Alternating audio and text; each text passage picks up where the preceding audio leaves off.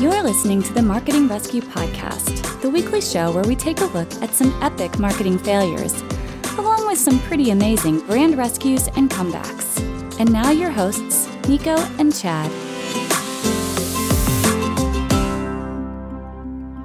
Hey, Chad, Yeah. if you think of the word logo, what do you think the history of that word is and the history of logos as we know it today? As usual, you stump me. I should start giving you like little cheat sheets beforehand. Does it come from a Latin word? Greek, close enough. Greek? Oh, okay. Okay. Yeah, it's actually abbreviation from the word logos, which literally means word. Hmm. According to Wikipedia, it's a graphic mark, an emblem, a symbol used to aid or promote public identification and recognition. It may be an abstract or a figurative design or include the text of a name it represents in the word mark. Now, logos can be traced back to 2000 years before Christ because they used to put a symbol on the cylinder heads or even on coins, which is about 600 years BC. But fast forwarding a little bit to our day and age, if you think of like the oldest logos, not brands, logos, and what that means is the logo is still the same, very, very similar to when they designed the logo, basically. Who do you think of? Uh, yeah, nothing's really coming to mind in terms of logos specifically. McDonald's, obviously. McDonald's, I'm guessing Coca Cola probably had their logo around for a long time. I know there's a number of brands that are essentially two century old brands plus. Yeah. Stella Artois, the logo was designed in 1366 and still the exact same logo from when they designed it back then. Isn't that amazing? That's some staying power. Yeah. Twinings tea is 1887. Bass Ale is 1876. Shell Oil is 1904. It's still very similar. And then Levi Strauss, which is 1866. Wow. Amazing, right? Yes. I think I'll start feeding you little cheat sheets before we uh, ask you these questions. You got to give me something a little easier. yeah, I remember when we started the podcast, we would like discuss beforehand what it would be, and then you'd sound all intelligent. But now I'm just firing it at you. yeah. Now you need to like know what you're talking about. Yeah. So we're gonna be talking about a logo today, and I made a note for myself here. I'm really gonna try to keep this short. I have this ambition to have a shorter episode, and we always start to do that. And then it ends up being a long one. So I'm saying that now to keep both of us accountable to try to keep this short because I think if I look at the analytics, it's the short episodes that people really appreciate more because everybody's busy. So let's just try. Let's try to keep this a short one. There's always time to try something new. So we are going to be talking about a logo today and a let's call it a failure, but the response to the failure was pretty good. So we, it's also a comeback for that matter, but it was definitely a comeback that they caused themselves within marketing and branding and advertising. It's better to avoid those hiccups, but when they come around, they actually handled it pretty well. So, have you ever thought a company was trying its best to pull off a practical joke? Well, Google does it every April. And usually they're pretty comical. Yeah, yeah. So does Tesla. Yeah. Well, if you've never thought of that before as an example, allow us to remind you of when IHOP announced that they were going to change their name to IHOB with a B, not a P. In 2018, the International House of Pancakes announced that they would be changing their name to IHOB, the International House of Burgers. And one month later, IHOB with a B took to Twitter and they said, We appreciate the burgering loyalty, but we're now going back to at IHOP again. And part of the new thing had been replacing all the P's with B's in all their language, which explains the unusual spelling. So when Twitter users joked that the name change must not have gone very well, IHOP responded that the plan was to get people talking about the new burgers, and it worked. Look at us, two silly pancakes talking about burgers. and another example of a brand that had to revert back to their original designs not very long after release is Tropicana. So at the beginning of 2009, the PepsiCo owned brand revealed a new packaging design for its best selling orange juice, which was meant to create a new modern packaging for the North American market. And the most standout factor of the redesign was the lid, which they redesigned to have the texture and shape of an orange. And the majority of consumers just completely criticized and rejected the new packaging design and started to really just attack the design and the company on social media platforms days after the launch. And even worse than that is the fact that Tropicana, the best selling orange juice in the world, dropped by 20%. And that was a loss of over $30 million for Tropicana. So, not all companies that make branding changes do it as a PR stunt like IHOP. That was clearly an episodic thing that they were just doing as a very specific campaign. They knew, of course, they were going to be reverting back to IHOP, and I think everybody else knew it because it was so obvious. But many companies have good intentions, like Tropicana did, but it just doesn't work out. And, you know, they're trying to implement a long term change and it just doesn't happen. And they end up very much in the negative, like Tropicana did with losing more than $30 million. And one of those companies that had genuine intentions behind what some people might think is a seemingly small change, but actually received massive and almost immediate online criticism is Gap. Mm. And they're a pretty good reminder of why we have processes that we generally follow, best practices in terms of how we do things yeah. in the branding industry. Well, it's just that it's a best practice for a reason, right? because it works well. when you when you do like rebranding and logo rollouts, there is a process you can follow to try to avoid all this stuff. It might help to understand Gap's rebranding faux pas if you understand the company itself. The company was founded in 1969 by Donald and Doris F. Fisher in San Francisco, California where it's still headquartered today, the Fishers founded the company with a simple goal to make it easier to find jeans that fit. And in the 50 years that the company has been open, they've grown into seven brands, and their initial commitment to do more has grown into global ambition to champion equality, inclusivity, and sustainability, according to their website. The Gap Store Inc. went public in 1976 with an initial offering of 1.2 million stock shares at $18 a share. Gap first proved that they can handle competition in 1981 when they opened their first Super Gap in Concord, California. Yeah, and that Super Gap store was almost twice the size of a standard Gap store and was actually open to compete with Miller's Outpost a competitor known for its extra large stores. And Gap further proved that they could handle competition two years later when they simply bought the competition, Banana Republic. so I don't know if that's really them handling the competition as much as just ingesting them, but.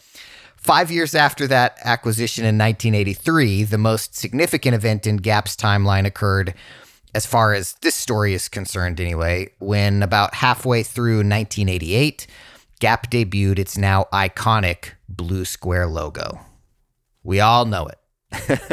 it's very familiar. That blue square would be the blue square for more than 20 years until something happened. Yeah, in 2010, when Gap unveiled their new logo, the first redesign since the birth of the iconic blue square, in the 1980s. And I think when you just describe that logo, everybody can visualize it in their brain. That's how recognizable it is. So 20 years is a long time for a logo to go without a makeover, especially one as simplistic and frankly unremarkable in style as Gap's. And after the early 2000s, Gap's brand was not as strong as what they wanted it to be giving themselves a new coat of paint in the sense of rebranding might be just what they need to generate enough buzz and free publicity to re-peak consumers' interests. And even if the new logo failed to get Gap's sales back to where it was or where they wanted it to be, it's not like something as little as a new logo would really hurt them, right? I mean, if you think about it, or at least this is the way that they thought about it. Right. So, from mistakes made by companies like Tropicana, we just talked about as recently as a year before, we know that that is just simply not true. Yeah, and consumers' reactions to the new Gap logo in 2010 were swift. Nobody wasted any time, and the verdict was very clear right at the beginning. It was very decisive, packed with memes, and most importantly, bad news for Gap. the redesign quickly brought mainstream attention and a kind of wrath that you can only really find on the internet that for a marketer is basically just the stuff that nightmares are made of. So at the same time, if you're looking at the bright side of things, which we always try to do, right? We cover fails and we cover comebacks. So we can look at the bright side. But if you're looking on the bright side of things, it was essentially that there are a lot of lessons to take here that other marketers can use. I guess that's as, as kind as we can be about it. On October 6, 2010, Marka Hansen, who was the president of Gap North America, unveiled the company's new logo. And Hansen said it was more contemporary and current, honoring the quote, heritage through the blue box while still taking it forward, end quote. Yeah, and we'll throw both the logos in the show notes. You can see it. It was live for so short, so it's actually difficult to find.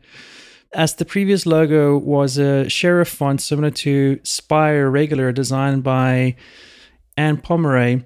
And a fun fact is that if you care about fonts, the new logo was designed with black Helvetica fonts, mm. a sans serif category or within a sans serif group and reduce the prominence of the brand's iconic blue box. You might ask yourself, what does that mean? There was still a blue box in the logo with a dark to light blue gradient from the top right to the bottom left corner, the heritage honoring you just talked about. Mm. And the blue box in the redesign was placed behind the P of gap on the top right. And it was like a direction of the compass, it would be facing northeast. Got it aside from the black font and seemingly random place of the box, the rest of the logo was just completely white. And I mean, I'm looking at them both here side by side, and it's not really a evolution. It feels a little bit backwards, not really forward. It's not a modernized play on the old Gap logo, especially with the gradient. Yeah, it definitely feels more simplistic and less thoughtful. Yeah. So during the evening of October 6th, 2010, so this is after the new logo has been announced, on that very same day, like, think about this the same day that the logo is announced, and of course, they're already getting immediate backlash, they go to Facebook and say, quote, thanks for everyone's input on the new logo. We've had the same logo for 20 plus years, and this is just one of the things we're changing. We know this logo created a lot of buzz, and we're thrilled to see passionate debates unfolding. So much so, we're asking you to share your designs. We love our version, but we'd like to see other ideas. Stay tuned for details in the next few days on this crowdsourcing project. Hmm. Let's backpedal quickly. what can we do to save the situation? A massive, what has become an iconic multinational brand is now crowdsourcing their brand identity on Twitter. After an unsuccessful launch. Yes, a few hours after an unsuccessful launch. Yeah. But what they actually meant by that may be more accurately interpreted as memes.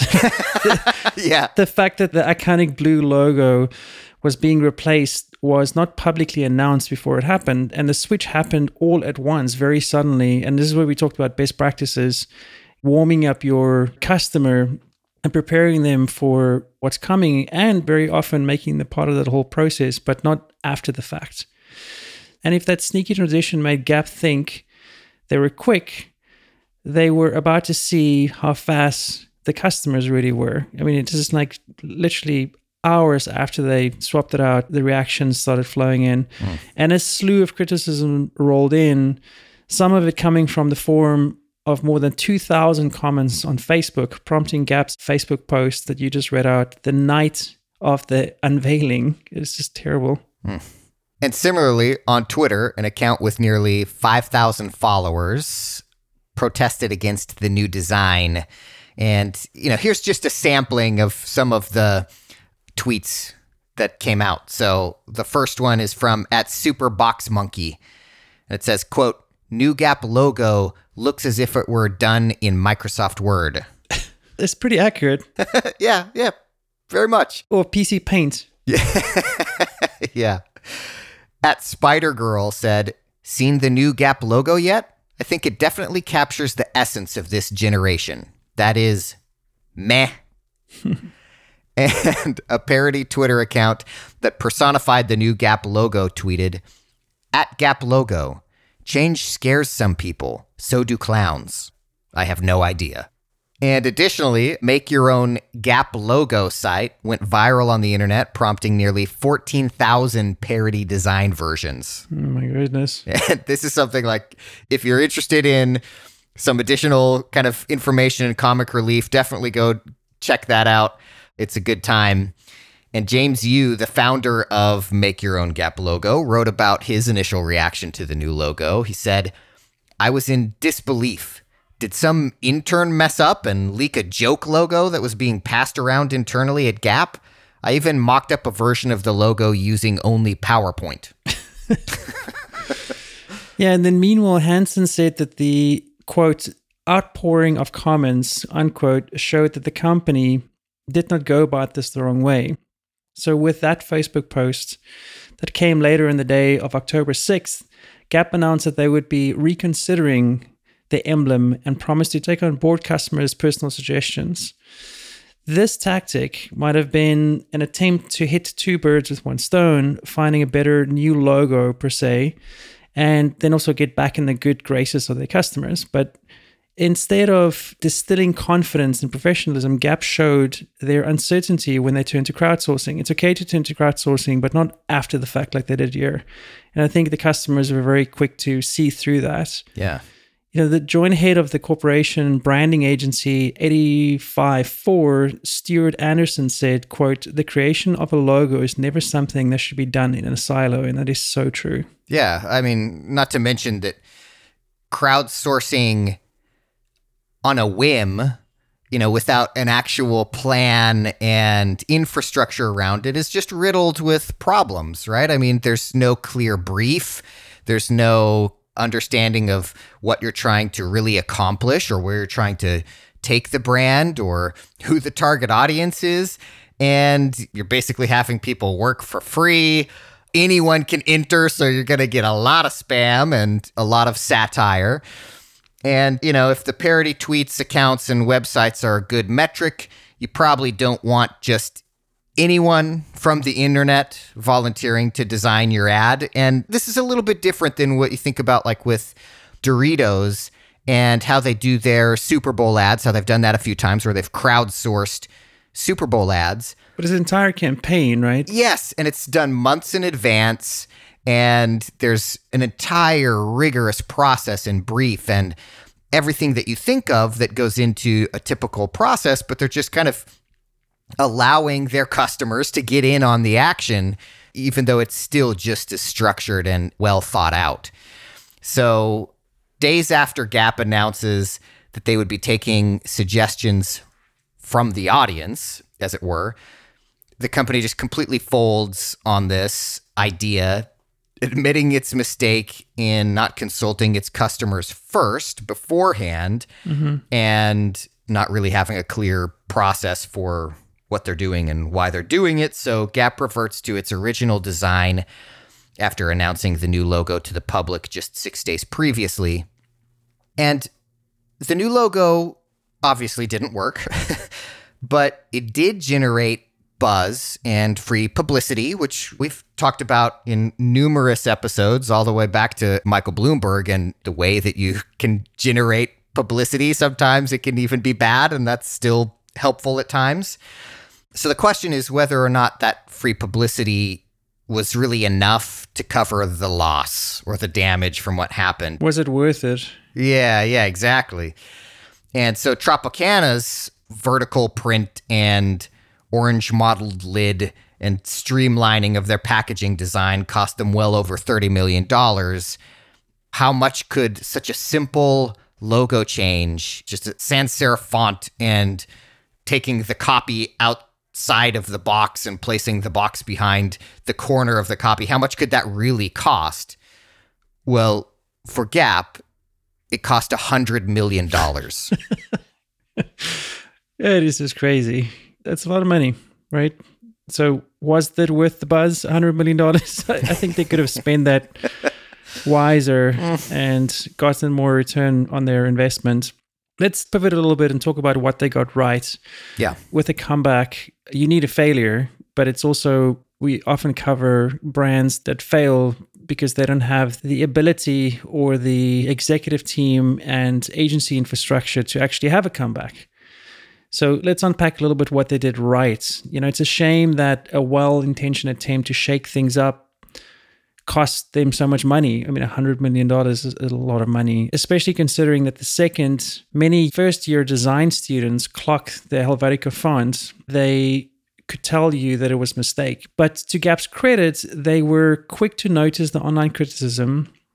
But we can also, I suppose, say it was difficult to ignore it which made a good example of how social media can be an ally and significantly benefit companies. I think we're past the years of, well, I think there are still some pharma companies and financial companies that don't want to dabble in social because they're scared from a compliance standpoint. But I think in today's day and age, if you ignore social media, that's like a pulse of your customer. Mm-hmm. If you harvest it correctly, like Doritos does, it can be extremely beneficial to a brand.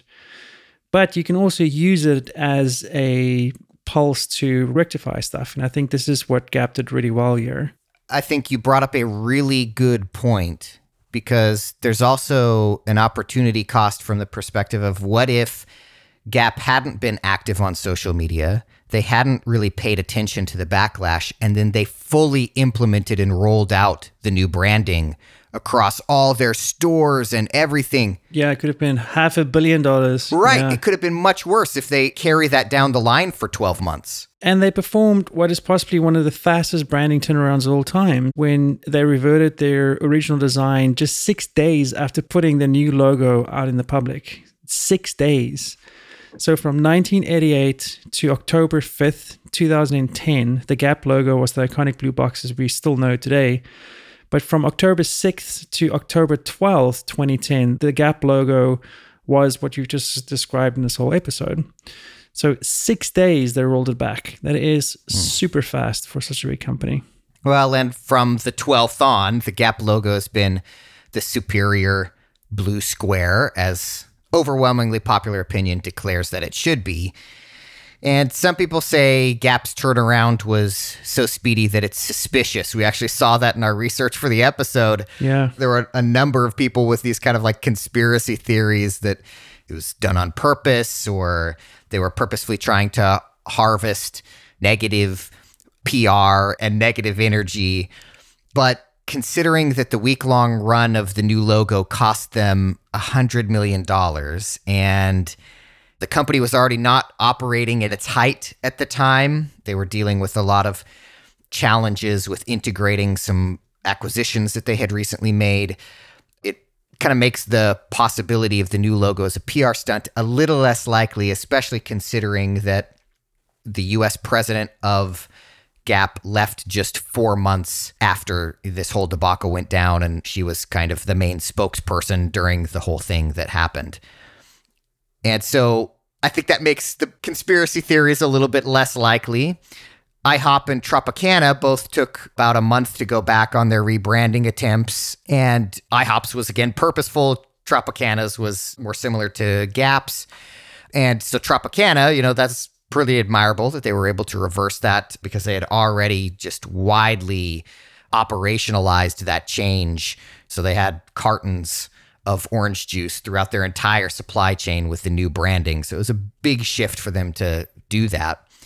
And during the month that each of those new designs ran, both IHOP and Tropicana really tried to use Twitter as an attempt to stay relevant, get a little bit of sass out there and try to just project this resiliency against all of the criticism. But eventually they had to make those changes. And Are you trying to avoid the word concede because it's like the flavor of the month concede? ooh, so you tr- is that what's happening over here? You're trying not to use the word concede because that would be politically charged. no, no, no, no. But that is funny. They both conceded. That's what you should say. Concede. Yeah. Concede. yeah. And so both of them ended up conceding, even though one was purposeful and the other was not. Man, we're recording this in November 2020 and you just use the word concede. That's brave. It's a dangerous word to use. Very dangerous. Anywho, on the other hand, Gap did all of that, right? They released the new design, they received criticism, they tried crowdsourcing, they admitted defeat, and they reverted to the original design. And this all within a week.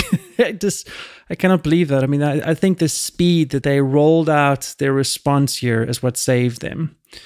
And Gap's one week lived logo is a testament on how imperative it is for companies to be wary of, but not afraid of social media and remain reactive and engage with their customers. Yeah, because that is something that they did right. They didn't hide. Absolutely. Yeah.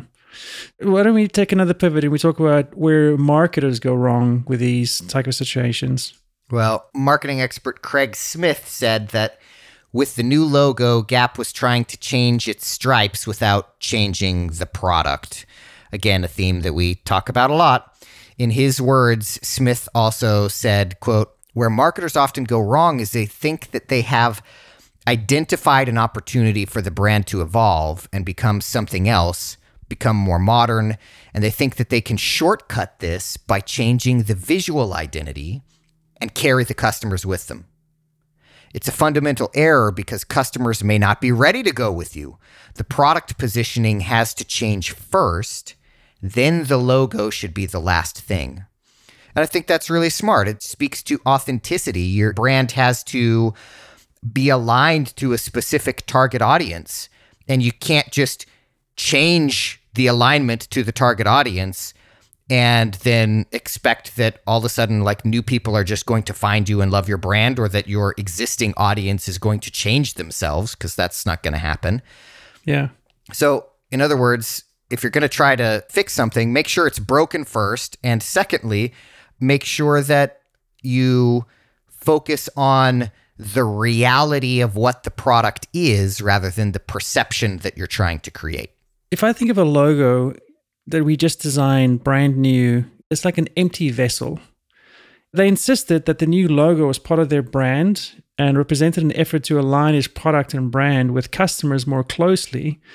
But however, for that to be true, Gap would have had to reach out to the customers before, like we just said, before they just go ahead and change a 20 year plus ship to something new. And some people may look at the 2010 Gap logo and the online fiasco that followed and think, so what? What is the problem? This is just a logo. It has shapes and colors and fonts. But either way, it's just another logo in the world with no shortage of logos and brands. You can ask yourself, isn't it? But it's not. You know, one of the reasons logos are so essential to marketing is consistency. That we don't just change logos at a period of time. That empty vessel starts picking up passengers. And once you have a boat full of passengers, it becomes very dangerous to just go and paint it a different color because then all of a sudden the people that voluntarily climbed on your vessel on your blue vessel they don't like red you know Right. so it's very very important to survey those people and make them a part of something that you might change specifically as it relates to a old consistent logo Yeah. Some people just don't like change. To some people, maybe Gap's blue logo disappearing without warning felt a little bit like having the rug ripped out from under them. Some people get very invested in brands and kind of the identity that that brings to them. And just having that feeling of this thing that was kind of like important to me or I utilized as a way to represent who I am in the world, which a lot of clothing companies serve that role for people, it might not feel that great. And so having that feeling might not be entirely comparable, but consistency in a product, in a logo, just in brand experience is really important to a company establishing and maintaining that trust and respect with customers, as, as you mentioned. And I think Tropicana, what they did is they created a situation where their brand wasn't even recognizable anymore. It's not just that it had changed, yeah. like you literally couldn't recognize it on a shelf. And there's a big difference between product design strategy and marketing and advertising design strategy because products are unique in that they need to be very recognizable on a shelf. And so this recognition, this consistency is super important. Even though we may say, oh, well, isn't it just the product that's the most important thing? Yes, that is true. But the way that we psychologically and emotionally identify with the product is through visual and tactile cues. So, according to child psychologist Dr. Allen Kanner of the Wright Institute, by the time an American child is three years old, and this blew my mind, they can recognize an average of 100 brand logos. That's how powerful logos are. Yeah, and not only that, there's another researcher, Anna McAlister. She specialized in marketing, consumer behavior, advertising, children, and psychology.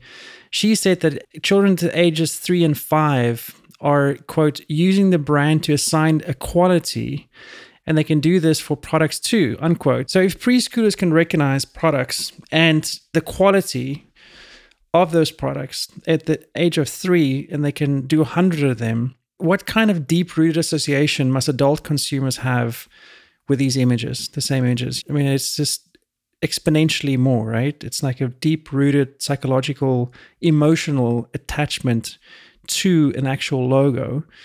So when we just swap it out, there's going to be whiplash. And that's exactly what we saw here. So, from your point of view, what do you think we can take away from this? Well, I think just to sum it up, Number one, I think the rebranding failure really exemplifies social media's power as a mirror to yourself, to your brand, and the importance of notifying your customer base of a rebrand ahead of time and just doing your research. Number two, making sure you pressure test your brand changes with your target audience so that they can have a voice in it and that you don't make those kinds of mistakes. And if you like what Marka Hansen had to say, you know, and you want to move your company forward and try to modernize your brand, one of the first squeaky wheels that needs greasing probably isn't going to be your logo. It's going to be your actual product and brand experience. Or your process. Yeah. how to do that. Yeah, that makes me think of like, you know, the old saying, don't fix what isn't broken and yes, even if that's really small and you consider your logo as a small aspect of your entire brand.